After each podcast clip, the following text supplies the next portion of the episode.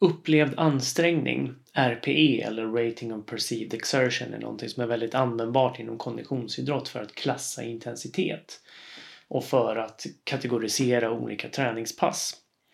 För att göra det, för att liksom säga att ett pass är lätt, ett pass är medel, ett pass är hårt eller ett pass är mellan en etta till en tia, så använder man sig av något som kallas för session R P E.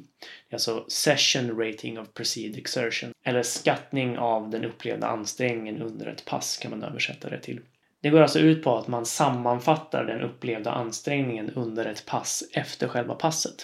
Så att om du genomför då ett visst träningspass, låt säga att det är ett tufft intervallpass, så efter passet så tänker du tillbaks och så säger du okej okay, det där var en sexa eller någonting som skulle klassas som eh, medelhårt till hårt typ. Eh, är det ett eh, lätt långt pass så tänker du tillbaks efteråt och så kanske säger att ja, men det där var en, en tvåa, vilket är alltså ett lätt pass då. Eh, och tanken med det här då är att det ska vara ett mått på intensitet som speglar hela din fysiologi. Alltså det är inte bara till exempel puls, det är inte effekt eller någonting liknande, utan det är någonting som ska vara liksom ett mått på hur din kropp har upplevt det där passet, och då förhoppningsvis då också vad det kommer att få för svar av det passet, alltså hur ansträngande och hur stressande var det där passet för din kropp.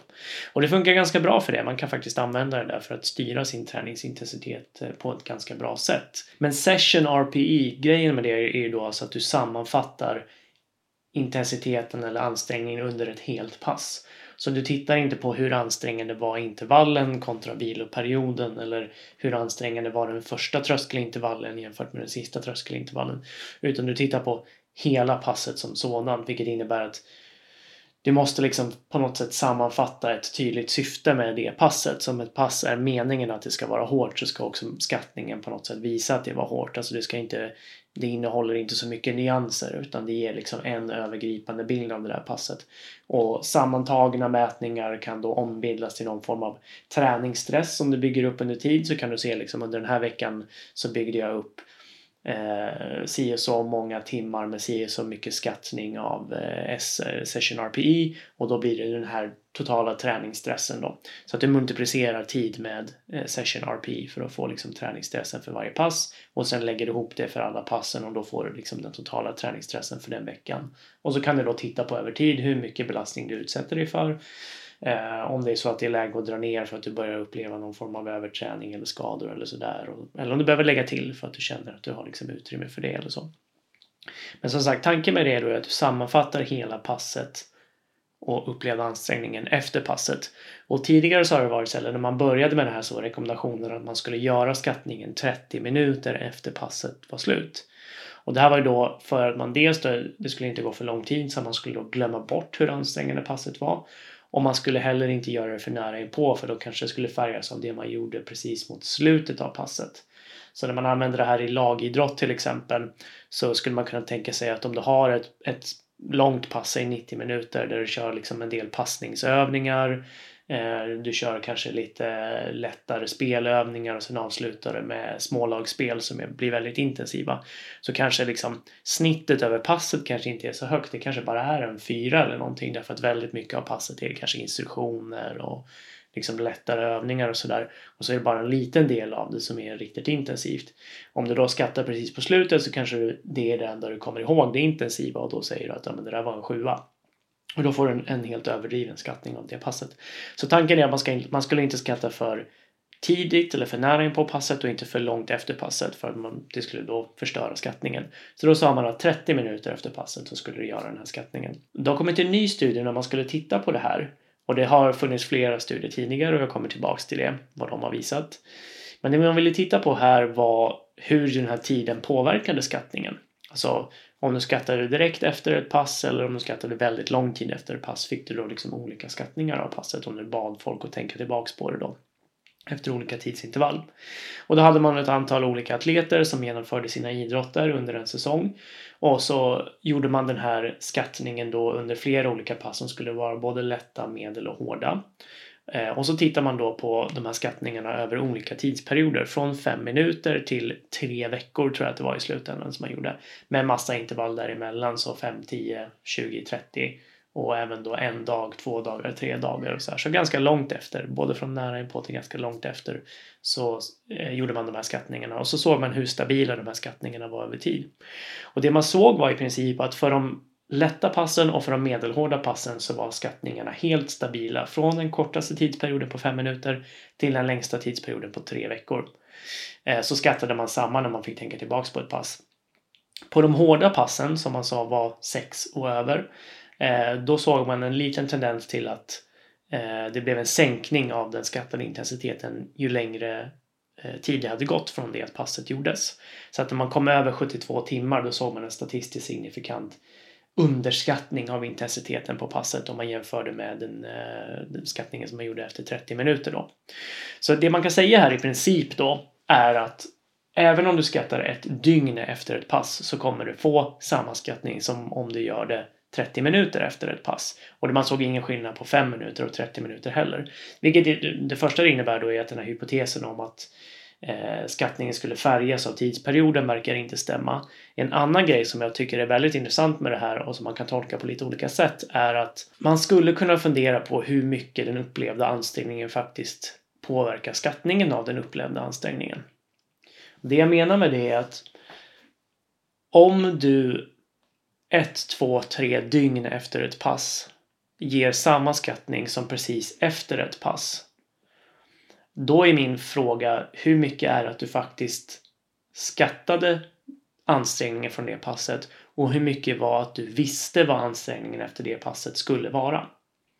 Så att när man då har lärt sig göra de här skattningarna, då börjar man ju se mönster, att vissa pass är så här ansträngande.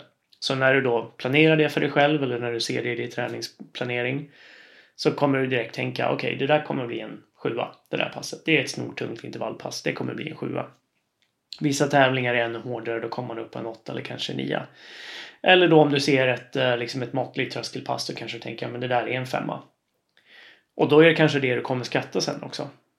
Både då fem minuter efter passet och sjuttiotvå timmar efter passet. Det skulle man kunna se som en svaghet. Och det är ju definitivt om det är så att ansträngningen faktiskt inte kommer in där överhuvudtaget utan att du bara skattar det som du förväntar dig att det kommer att vara. Och att det är därför som den här skattningen är stabil över tid. Det skulle dock kunna vara så att skattningen faktiskt stämmer överens med den upplevda ansträngningen därför att träningsplaneringen funkade. Alltså man planerar ju träning då för att vissa pass ska vara mer eller mindre intensiva. Så man planerar kanske då att ett pass ska vara en sexa. Och så blir det en sexa gång på gång på gång på gång. Och då kan man tänka, ja men då kanske det är för att skattningen inte funkar. För att man bara skattar det förväntade. Eller så är det för att träningsplaneringen faktiskt funkar. För att man ökar då träningsbelastningen på ett sånt sätt som gör att det inte blir mer än en sexa. Utan det blir hela tiden en sexa fast man kanske då springer längre eller cyklar längre eller kör längre passningsövningar eller vad det nu är för någonting. Som gör att då absolut belastningen ökar men din fitness ökar också vilket innebär att skattningen inte driftar iväg utan den ligger kvar där stabilt. Min poäng med det här är att jag tror att skattning av intensitet är bäst när det kombineras med någon annan form av mått på intensitet. För löpning så är det kanske då hastighet som är det bästa. Alltså vilket tempo som du springer dina intervaller eller dina pass i. Om det hela tiden stämmer överens med din skattning så behöver inte det betyda att skattningen är värdelös utan skattningen kanske bara är en check på att hastigheten är tillräckligt bra för dig eller den är där den ska vara. För cyklister så är det effekt som man använder så att om du vet då att du ska köra den här effekten och så kombinerar du det med en skattning av eh, upplevd ansträngning så ser du att så här, okej, tanken är att det här passet ska vara en sexa, det ska vara den här effekten. Det blev en sexa och det blev den här effekten. De här stämmer överens. Men om det blev den här effekten och det var en sjua, då kanske du tänker, okej, okay, då var det här nog egentligen lite för tungt för mig. Eller det blev den här effekten men det var en femma. Då kanske det här var lite för lätt för mig. Så att om man kombinerar de här två så kan man använda det, det liksom objektiva måttet, om det är hastighet eller effekt eller vad det nu är för någonting. Med ett subjektivt mått så kan man då se att ens träningsplanering stämmer hela tiden. Om ett pass är tänkt att vara medelhårt, både då objektivt och subjektivt, så ska det också vara så då, både objektivt och subjektivt. Är det någon av de där som inte stämmer, då är det någonting som är fel. Man kanske inte är tillräckligt återhämtad, man kanske är mer vältränad än man trodde var, man kanske har en väldigt bra dag. Vad, vad det nu må vara för någonting, i vilken riktning det går. Men det f- bör få en att fundera på om man bör ändra någonting, om det här upprepar sig då gång på gång. Att man hela tiden skattar lite högre än man borde, då kanske man ska sänka intensiteten. Eh, tänk om i sin träningsplanering. Så tillsammans med den här studien och de tidigare studierna som har gjorts, som också visar i stort sett samma sak, att mätningarna är ganska stabila över tid, så tycker jag inte man kan säga att skattningarna är värdelösa eller att de liksom inte har det värde som man trodde att de hade tidigare. Utan snarare så att man kan se vilken plats de har i ens träningsplanering. Alltså att man bör använda det tillsammans med någonting annat för att checka av att man hela tiden ligger på rätt intensitet. Det var allt för idag. Det är nu nyårsdagens kväll och jag är väldigt trött, vilket ni kan se på mig, men jag hoppas att det var någonting vettigt som jag hade att komma med. Om inte annat så ses och hörs vi när vi gör det.